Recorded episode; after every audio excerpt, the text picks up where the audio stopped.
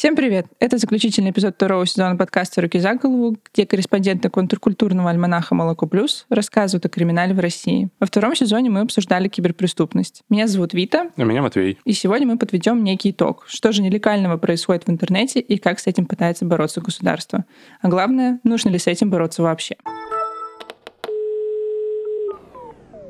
Привет, это Матвей. Перед выпуском хочу рассказать вам, что у «Молоко Плюс» вышел новый выпуск альманаха, он называется «Ненависть». Этот номер вырос из идеи об ультраправых, ультралевых. Там мы рассказываем про скул-шутеров, жертв геноцидов, маньяков и их фанатов, интернет-троллей, конспирологов и другие занятные вещи. Заказать его можете по ссылке в описании выпуска.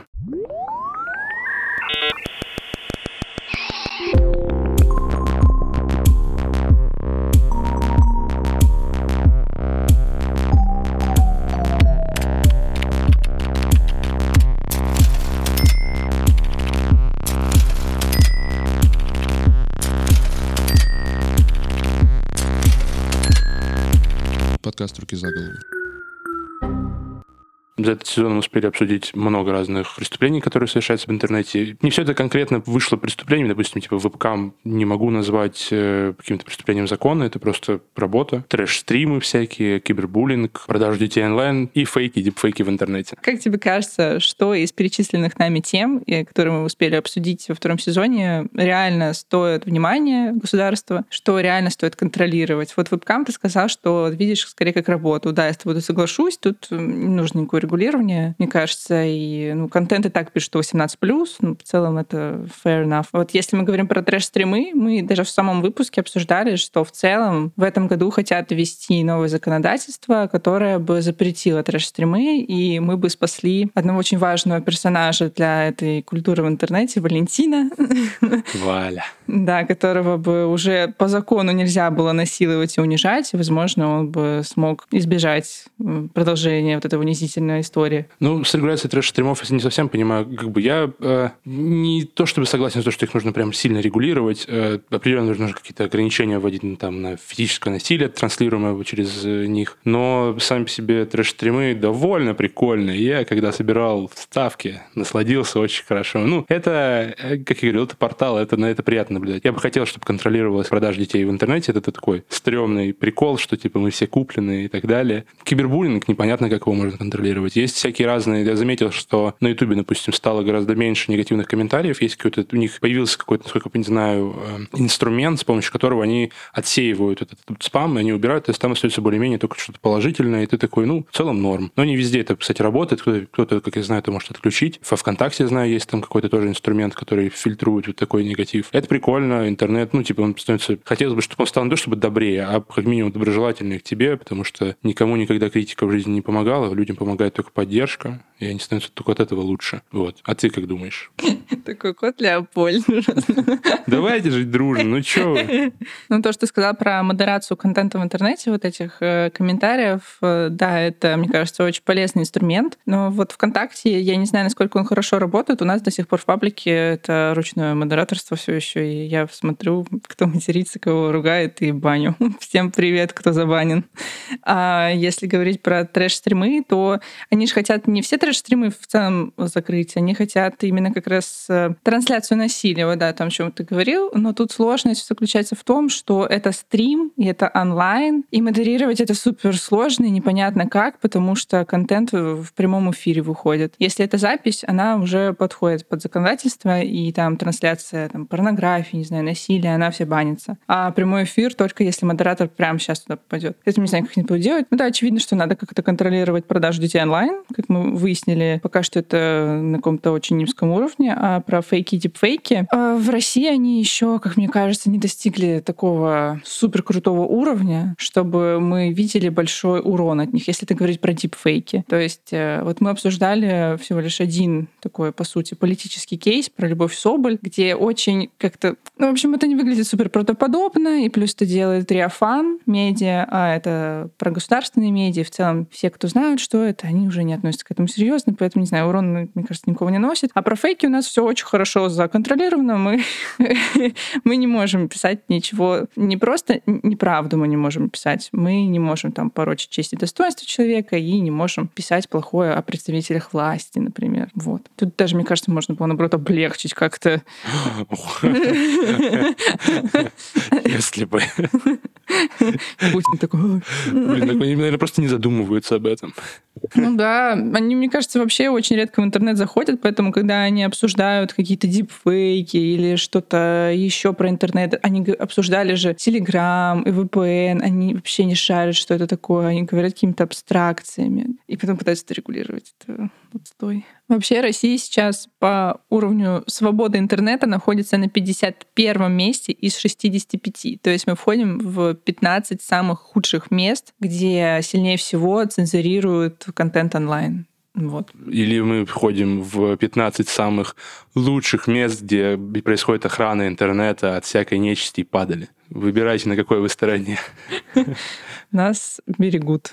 Мое государство меня бережет. А вообще началось это все под всеми, подразумеваю, закрытие интернета в целом в две тысячи четырнадцатом году, примерно в две тысячи четырнадцатом. В этот момент государство узнало, что люди могут вообще как-то объединяться в группы какие-то в интернете, становиться активнее, и плюс государство увидело там в целом большую площадку для различных действий, в том числе для различных запретов и ограничений. И вот главный цензурирующий орган в России — это Роскомнадзор. В две тысячи четырнадцатом году, тринадцатого марта, он вообще без судебного решения даже ограничил доступ сразу к трем интернет-СМИ. Я бы назвала это такой вот э, первой атакой без предупреждения войны.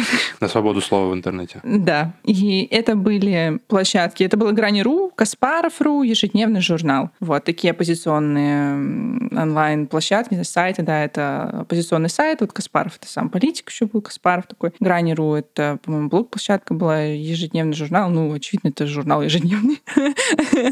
Вот. Да, они были довольно оппозиционные. И какой же был предлог для запрета этих сайтов? Их запретили в связи с призывами к противоправной деятельности и участию в массовых мероприятиях, проводимых с нарушением установленного порядка. То есть в России довольно часто Часто все эти запреты и новые законодательства, они связаны с участием людей в митингах, протестных акциях. И даже если у нас уже какой-то контекст переходит в интернет-платформу, все равно причина для запрета остается в целом одна и та же. Это митинги. И это был две тысячи четырнадцатый год. А если смотреть на новости, которые даже сейчас публикуют и которые связаны с запретом интернета, они все равно до сих пор связаны с митингами или призывами в них участвовать, и, как любят называть всю эту протестную оппозиционную деятельность, экстремизм и терроризм.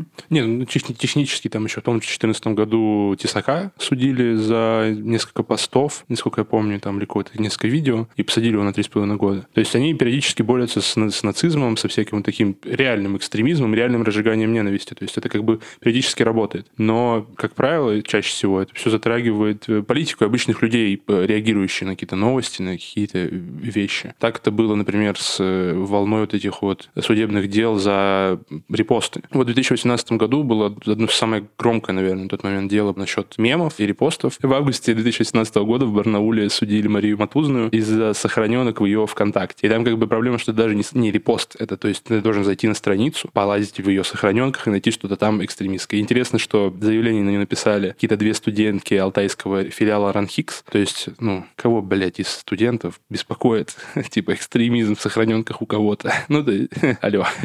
Нет, не верю. И они же обратились в полицию, обнаружив на странице тоже другого жителя Барнаула, Даниила Маркина, мем, где Джон Сноу из «Игры престолов» был пририсован нимб, и это было заведено дело на оскорбление чувств верующих. Вообще тогда была странная волна, людей привлекали за лайки, вот, допустим, пользователя Одноклассников привлекли за лайк к демотиватору с пожеланием смерти и позора русским, которые едут воевать на Донбасс. Ну да, на тот момент просто не было какого-то понятия, за какой именно контент будут судить. Это, ну, вообще по логике человек должен его сам сделать. Тогда это будет справедливо. А тут он лайкнул, репостнул или добавил сохраненки, ну это даже не ты делал, ты просто э, ну, поддержал косвенно автора, которого даже не знаешь. Интернет же так не работает, что каждое твое действие — это ну, как бы твое авторское действие. Но правоохранители этого не понимают. Ну, нет, технически как бы это все подходило под закон о распространении. То есть ты там репостишь, ты распространяешь, это ты публикуешь на своей странице. Но проблема в том, что, правда, да, это затрагивало не создателей контента, не авторов. Никого из них не привлекали особо за это все. Но они давили прямо на, на людей, взаимодействующих с этим контентом. И непонятно было, там, ты за репост, за лайк тебя могут посадить. И это, ну, совершенно совершенно иной механизм воздействия на человека и на его там, какую-то свободу, на его волю.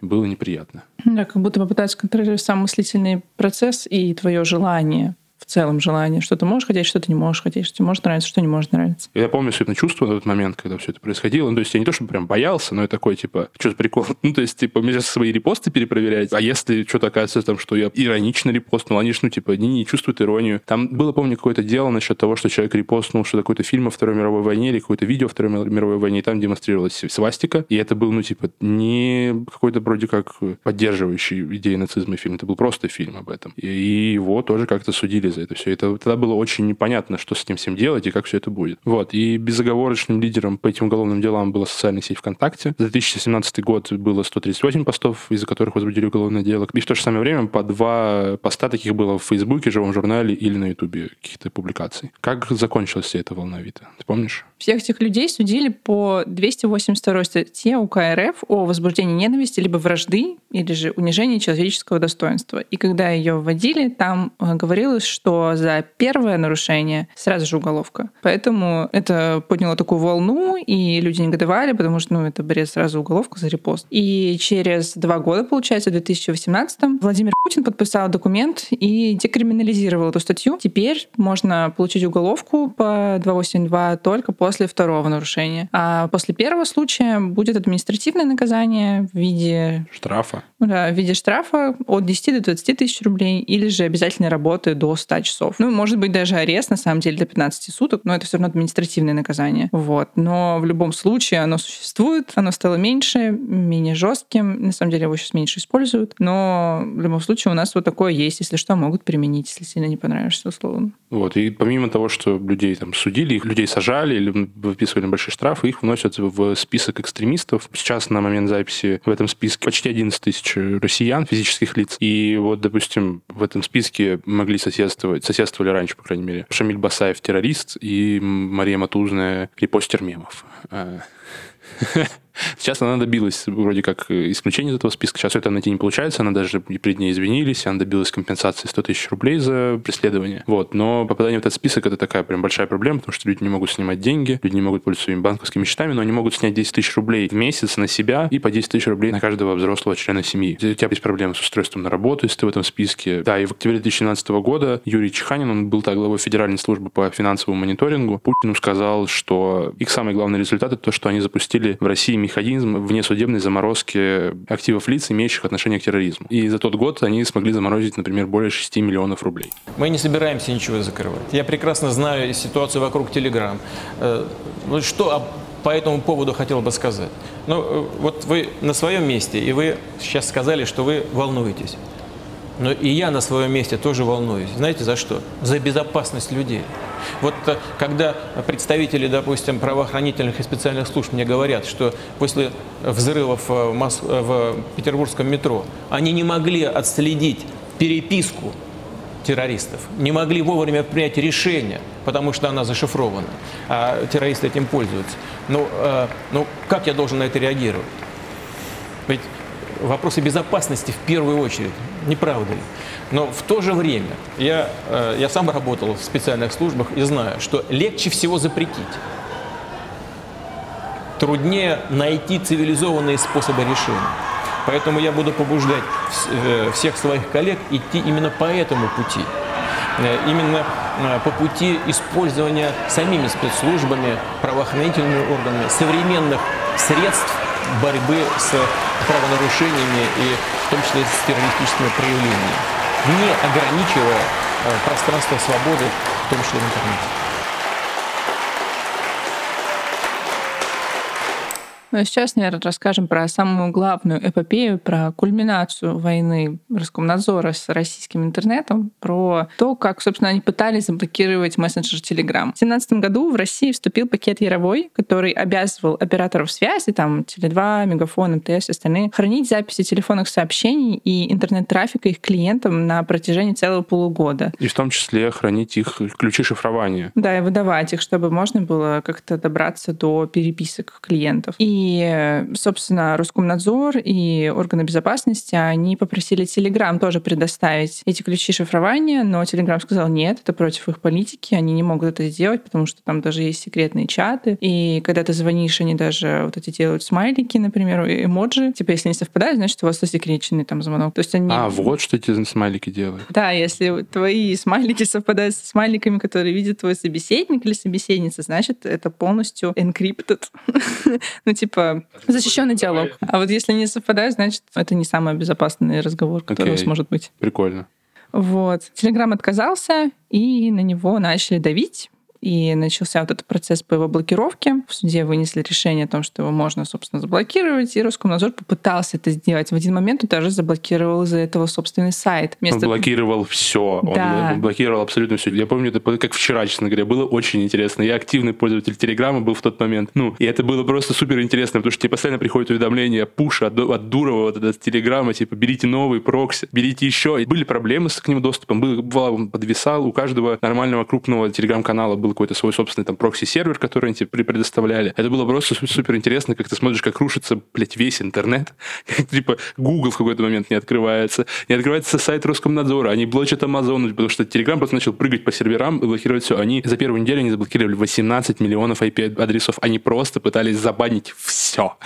Не работали платежные системы. По-моему, даже платежка МИР в какой-то момент перестала. Что-то какие-то с ними были проблемы. То есть они прям били вообще без разбора, гонялись за ним, а Telegram ну, были проблемы, но он работал в целом, вполне себе нормально существовал.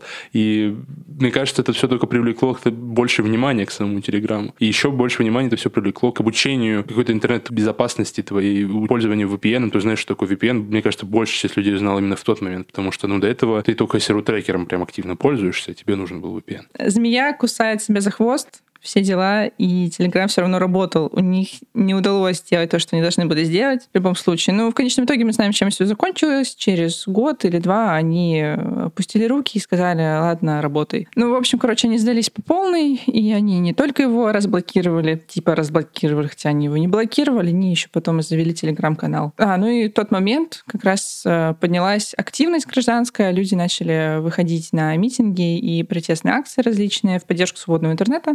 Была, по-моему, только самая большая в Москве. Чуть-чуть на Сахаровской, да. Да, чуть-чуть было в Питере. В Москве было около двенадцать тысяч людей. Была эта акция с самолетиками.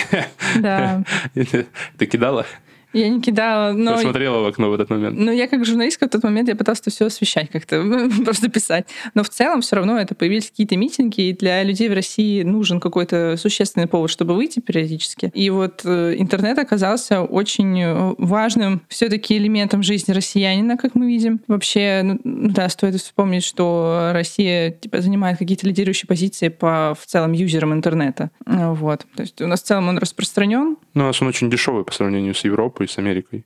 Но при этом у нас, да, люди мало знают о кибербезопасности, и в целом информационная дискриминация у нас существует, то есть не у всех есть равный доступ к этому интернету. Но он есть, все равно он распространен. Основная вот проблема со время блокировки в моей практике составляла то, что когда ты переходишь на какие-то ссылки телеграммовские через браузер, который там через ти точка ми, вот они блокировались, и через обычный браузер мне вот не удавалось попадать. Но я сам по себе внутри Telegram работал идеально большую часть времени. Да, у меня вообще никаких сбоев на самом деле не было, это особо не почувствовал. У меня был какой-то вот первый период, у меня было несколько раз, что я такой, типа, не могу ничего прогрузить, и периодически такое могло где-нибудь произойти от Wi-Fi в метро, но все остальное работало круто. И это, ну, блядь, это было смешно, честно, это было очень смешно, это было прям невероятно. Но вот эта кульминация, на самом деле, как нам казалось, была все-таки кульминацией, как будто бы мы все победили, но на самом деле это был первый удар, а потом мы получили бомбу в виде законодательства о суверенном интернете. В общем, наши власти посчитали, что российскому интернету и российской безопасности вообще угрожают все вокруг, все, кто не находится в России, а в частности Соединенные Штаты Америки. Америки. И если с физической составляющей безопасности они как-то умеют справляться, потому что они бывшие КГБшники и военные, они нам устанавливали границы, там у нас существуют границы, у нас существуют военные, у нас существует там различная техника, которая физически может защитить нас. А они потом такие: у нас же есть еще интернет, так мы можем сейчас условно убить двух зайцев сразу, поймать двух зайцев сразу, мы убиваем животных. Мы можем сказать, что мы якобы защитили всех россиян от потенциальной угрозы, которой даже не было, по факту ничего не было, нам никто не угрожал. Плюс ко всему еще это на какой-то черный день, это может быть специальным каким-то механизмом, чтобы наоборот сделать локдаун российской части интернета от внешней. Но, как говорят эксперты, это невозможно осуществить. Технически это суперсложно, и это просто не нужно. Интернет работает таким образом, что он полностью соединен с другими государствами. У нас существует типа несколько очень больших проводов, условно назовем их так, которые протянуты по океану и по земле, и они соединяют материки. И дальше там эти узлы разделяются на более маленькие узлы, и таким образом у нас охвачен весь мир. И невозможно просто взять и выделить самое большое государство в мире, которое занимает почти весь материк, и закрыть его в один момент. Ну, это просто невозможно. Плюс эксперты уточняют, что это не актуально, потому что в России уже есть одиннадцать корневых серверов, которых вполне достаточно. И эти сервера, они, по сути, являются переключатором неким от внутреннего интернета к внешнему, если так сказать. Вот. То есть это не нужно. И а при этом все это законодательство, весь этот закон и все эти внедрения, они будут стоить сотни миллиардов рублей. Я помню прекрасно фразы Путина о том, что типа, а чё это ж их технологии интернет, чё они там сидят и смотрят, чем мы тут занимаемся. Кому нахуй нужно смотреть, чем мы тут занимаемся, как будто бы, ну, и другого интернета своего нету. Вот. Ну, непонятно, зачем это все. Это как бы как будто бы идет, пытаются выстроить модель этого китайского фаервола, где у них свой интернет, где у них там своя инфраструктура, но китайский фаервол, он выстраивался с самого начала, насколько я понимаю, с, ну, с начала появления какого-то интернета. У них есть реально своя система внутри, то есть людям хотя бы есть чем пользоваться. А тут у нас, ну, типа, Рутуб, что там еще Сберзвук, типа, ну, Яндекс нормально. Ну, то есть, и все равно это все выглядит еще, как, естественно, как такое, типа, зажимание людей в рамки, людям это не нравится. Ну, глобализация в мире существует, хочется знать, интересоваться тем, что происходит у тебя там в другой стране. Вообще, про суверенный интернет, вот эта вся инициатива также появилась, когда были выборы в США и были выборы в России. В тот момент было много обвинений в том, что происходят кибератаки на Россию и на нашу, как бы, интернет систему, вот пытаются взломать различные министерства. И были также обвинения России в кибератаках на Америку, когда у них были выборы. Вот. Но вот про угрозы российских хакеров и про то, что они взламывали какие-то системы безопасности в США и вмешивались в выборы, это частично подтверждалось, и даже существует определенное количество текстов, материалов, расследований с разборами, какие существуют российские хакерские группы, что они довольно сильные на самом деле, и они называются там «Медведь», ну, какие-то стереотипные, в общем, названия, которые, видимо, была лайка и матрёшка. Вот, ну и да, были доказаны некоторые случаи кибератак. Ну, скорее всего, на нас в ответ могли что-то такое сделать, но они пытались взломать, если сайт Министерства экономики, у них все равно не удалось это сделать. И если у вас такие сильные хакеры внутри есть, так вы можете, наверное, очень систему безопасности свою повысить, чем закрывать интернет в целом и ломать то, что вообще не надо ломать. Ну, это все попытка сделать Россию державой закрытой. Здесь у нас все, что у нас творится, вам не нужно знать, что там у других. Это все вот типа какая-то такая, похожа на какую-то репрессивную машину. И типа тогда, когда вот все этот закон об суверенном интернете принимался, были такие ощущения и какие-то мнения о том, что это какой-то такой способ оградиться анально от всего остального мира. Это вот этот железный занавес. Как ты сказал, анально оградиться? Что ты имеешь в виду? Ну, это э, оградиться от неприятных тебе... Неистово оградиться. Оградиться от оградиться от неприятных тебе каких-то комментариев в интернете. А, на Лурк-море это еще называется фундаментальное ограждение. Вот. Но это выражение такое. Анальное здесь как усиление используется. Вот. Это какая-то попытка анально оградиться от всего в мире и закрыться в этом какой-то, не знаю, план к какому-то там железному занавесу и вот чему-то такому. Воспринимается это, по крайней мере, все так. Но вообще существует ряд законодательств, которые запрещают конкретный контент. То есть если раньше из-за двести восемьдесят второй статьи было непонятно, что что же запретят, а что же не запретят, что же мне можно лайкать и нельзя лайкать, то существовали и до этого какие-то довольно адекватные базовые вещи, которые не стоит распространять в интернете. Это, ну, фейки, это порнография, пропаганду нетрадиционных ценностей. Не дай бог, ваш ребенок узнает, что мужчина может любить мужчину или женщина женщину. Все. А нельзя личные семейные тайны распространять, ну, чужие, там, свою, ну, в целом, как хочешь.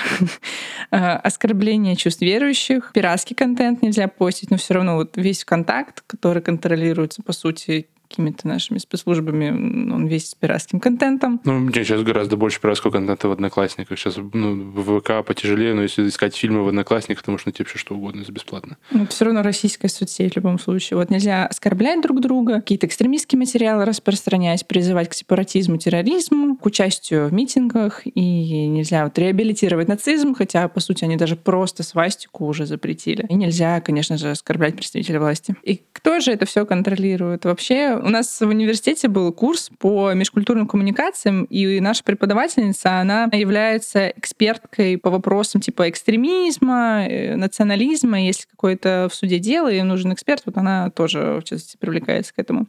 И она рассказала нам, она реально нам сказала: ребята, очень аккуратно лайкайте, репостите и вообще публикуйте контент в интернете, потому что на самом деле контролируют это все такие же обычные граждане. Типа у нее постоянно какие-то жалобы, которые она рассматривала, были от обычных граждан, просто у которых что-то в голове стукнуло их, что-то вот очень сильно их приспичило и оскорбило, и они начали писать заявления в правоохранительные органы. Такая бабка у подъезда, которая немножко кибернизировалась и обрела смартфон или ноутбук, и такая: теперь я теперь здесь буду вонять.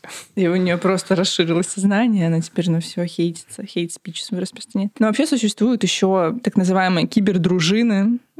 Это просто сочетание. Вообще, с лингвистической точки зрения, это уже такое сочетание несочетаемого.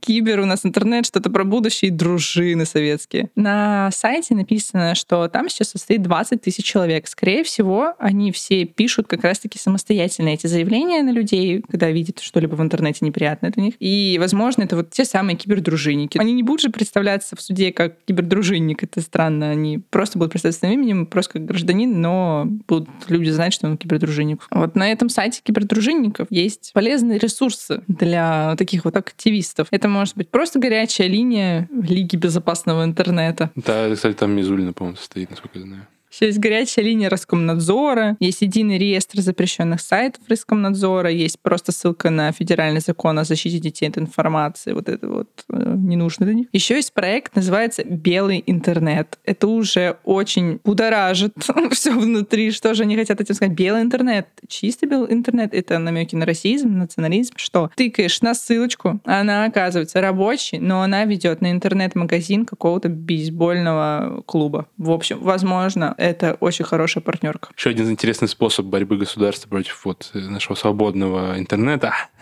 Существуют фабрики троллей. Люди, которые сидят в офисе и пишут какие-то там комментарии против оппозиции, за правительство. Они все находятся под бизнесменом Евгением Пригожиным. Удивительный человек, честно говоря. Я... Он мерзок, но тролль он, блядь, шикарный. Просто каждая его фраза, как он просто, ну, типа, когда он судится все с Соболь, с Навальным или с кем там, с кем там он судится, каждая его фраза, он просто настолько он дерзок, и он, правда, ну, предводитель этих троллей. Я, это удивительный по воздействию на интернет человек. Просто я, я смакую каждую новость о нем. Еще у него есть целый ряд СМИ под названием «Реофан». А да, у них база в Петербурге. Они да, работают точно. Отсюда. Может быть, мы, кто-то из вас?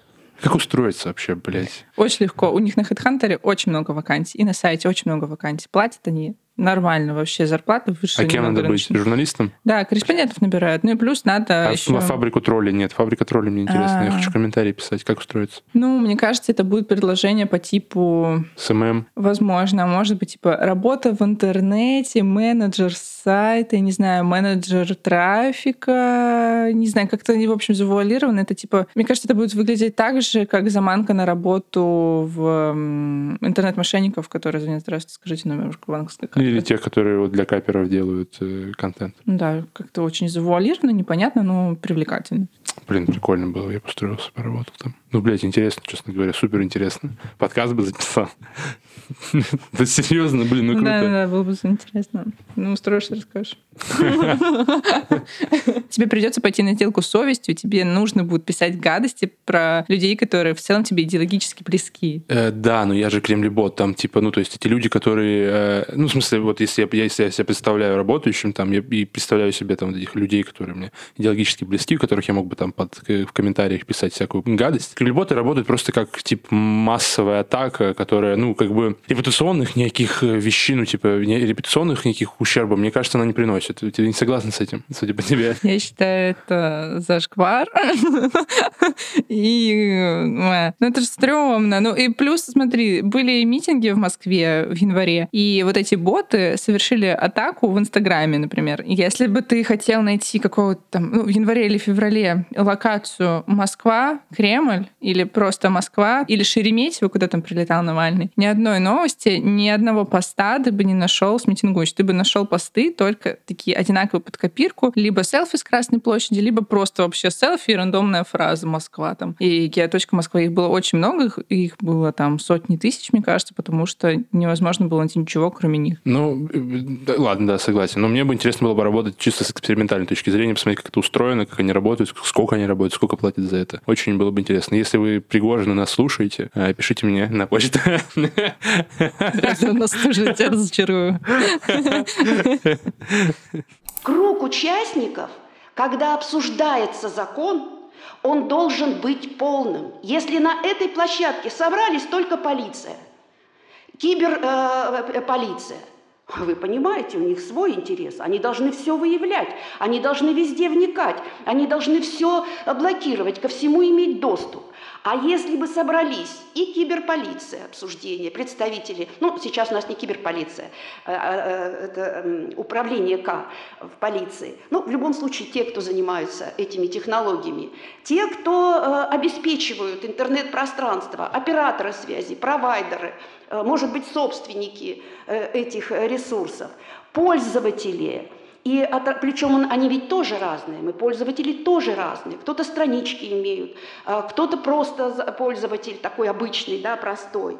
То есть тоже мы разные.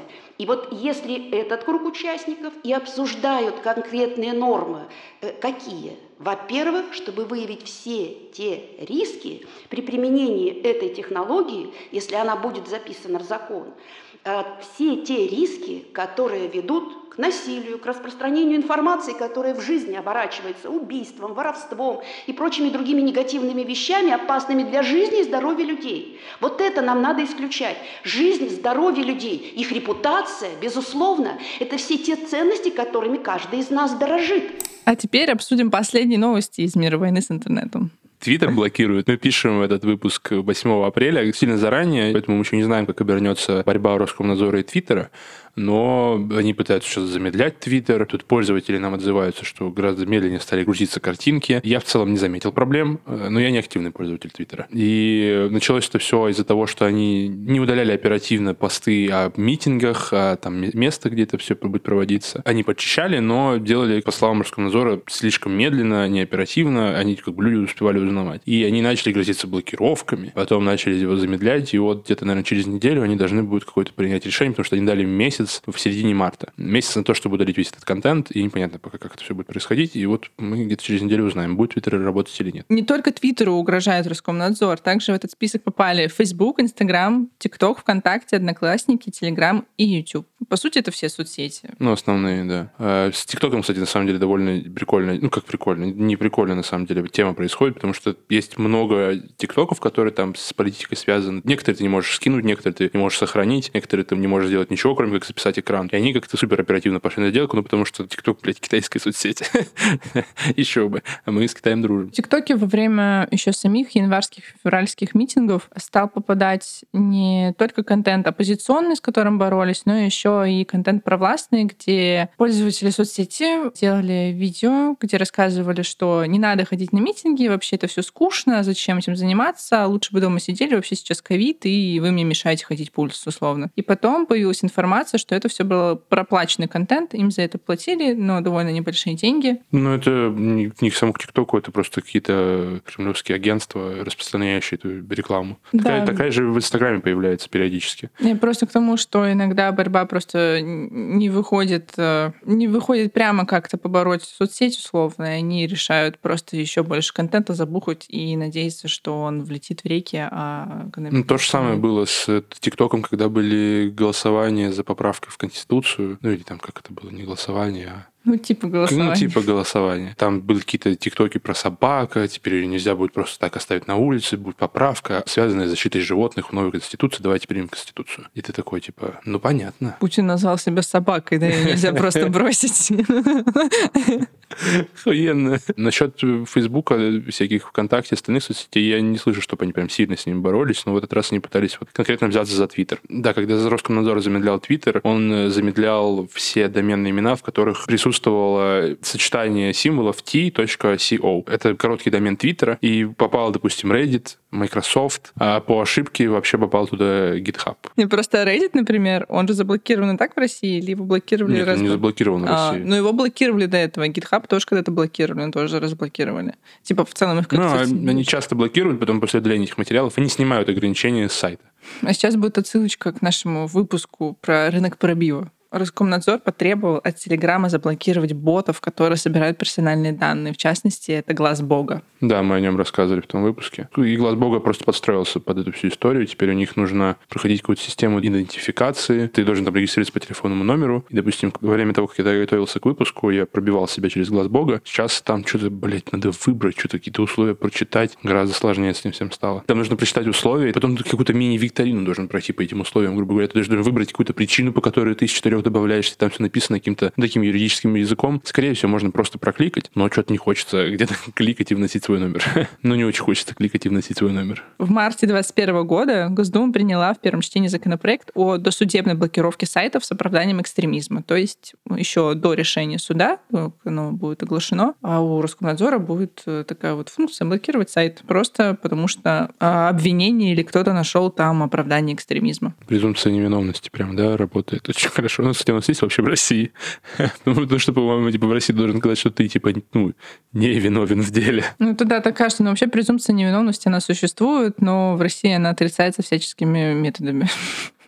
Очень активно. А еще в специальном выпуске для патронов, где мы рассказываем самые трешовые новости за месяц, мы рассказывали про то, как в Петербурге суды и государство борются с аниме в интернете. Еще в марте двадцать первого года и до этого, где-то в феврале-январе, было заблокировано несколько ссылок на аниме. Какие там были? «Токийский гуль», «Тетрадь смерти». Больше я не вспомню, больше если ничего из этого не смотрел. Еще какой-то типа «Школьник-демон», что там... Еще «Наруто» был, по-моему, да. «Наруто» был в списке, но, по-моему, его не заблокировали.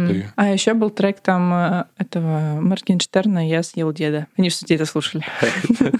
Тебе нравится этот момент? Ну, этот судебный процесс еще транслировался по видео, и это было очень уморительно. Все следили за этим. Ну, по крайней мере, журналисты, которые это писали. Сидит там адвокат, сидит там прокурор, судья. Они все в костюмах, с серьезными лицами. И смотрят клип Маркинштерна «Я съел деда». Но были заблокированы только ссылки на определенном сайте, который не указал возрастное ограничение контента. Вот и все. То есть сами аниме-то можно смотреть. Но в целом, да, вот я повторю вот эту фразу, которую говорила в самом начале. Все эти ограничения связаны опять с вопросами безопасности и с вопросами того, там, будут люди выходить на митинги, или вот эти вопросы про экстремизм, терроризм. В общем, боремся за безопасность всеми возможными методами. И они еще и ограждают этим способы общения. То есть, допустим, помимо Telegram было заблокировано еще несколько приложений, которых потом не упомянули. Допустим, была такая рация Zello. Я использовал ее во время съемок, просто связывались через нее, потому что бесплатно. Но ее использовали там во время протестов Платона, когда дальнобойщики блокировали дороги, они координировались через нее, и поэтому они такие, запретите вот это. Это все очень такое точечное, непонятное, не выстраивается никакой безопасной среды, где бы там не было какой-то там ненависти, насилия или что такого, и выстраивается безопасная для государства среда, которая типа не предполагает инакомыслие, которые, по крайней мере, не пытаются так это все выстроить. Не скажу, что у них получается. Ну, как бы YouTube до сих пор есть, телега до сих пор есть, ты можешь найти любой контент, что тебе по душе. дальше. В целом бывают дела, которые были возбуждены после внедрения какого-то там силовика в чаты и нахождения там какого-то возбуждения, какой-то там либо ненависти. И это все, ты такой, ну, ага, защита, понятно, меня, мое государство меня бережет. Прикольно. Вот, но в целом, если бы мы записывали этот сезон, условно, в следующем году или даже через два года, мне кажется, те же самые проблемы мы могли бы опять разбирать. Да, но просто было бы больше всяких разных инфоповодов. Они бы обновились, некоторые бы затерлись. Но мне кажется, в ближайшие годы будет интересно за этим все наблюдать. Но внутри этого всего быть, конечно, не так прикольно. Хочется где-то быть издалека. Но мы уже пользуемся интернетом, поэтому мы так или иначе внутри. Да. Если в интернете мы с вами имеем ту же реальную жизнь, с которой сталкиваемся в повседневном общении. Там есть и эмоции, там есть и правоотношения, там есть и правонарушения, кстати говоря, потому что интернет упростил возможность совершения целого ряда преступлений, в том числе таких, как мошенничество, в том числе таких, как распространение наркотиков, в том числе, как и доведение до самоубийства, в том числе и клевета, в том числе и киберпреступность, в том числе и взлом конфиденциальной информации, и нарушение а, вашего права защищенного закона на персональные данные и так далее, и так далее. На этой не совсем позитивной ноте мы хотим закончить. Поблагодарить вас за то, что вы были с нами два сезона, дослушали нас. Это очень приятно. Спасибо, что дослушали этот выпуск. Спасибо патронам, которые подписаны на наш Patreon. Спасибо всем тем, кто подписан на наши социальные сети. Сейчас у нас будет перерыв между сезонами в несколько месяцев. Мы вернемся в октябре. В этот период мы будем разрабатывать темы, концепцию следующего сезона и подбирать героев, собирать с ними интервью. Следите за нами в социальных сетях, подписывайтесь на Patreon, потому что подписчики на Патреоне все еще будут э, получать свой ежемесячный набор трэшовых новостей. Всем спасибо. Пока. Пока.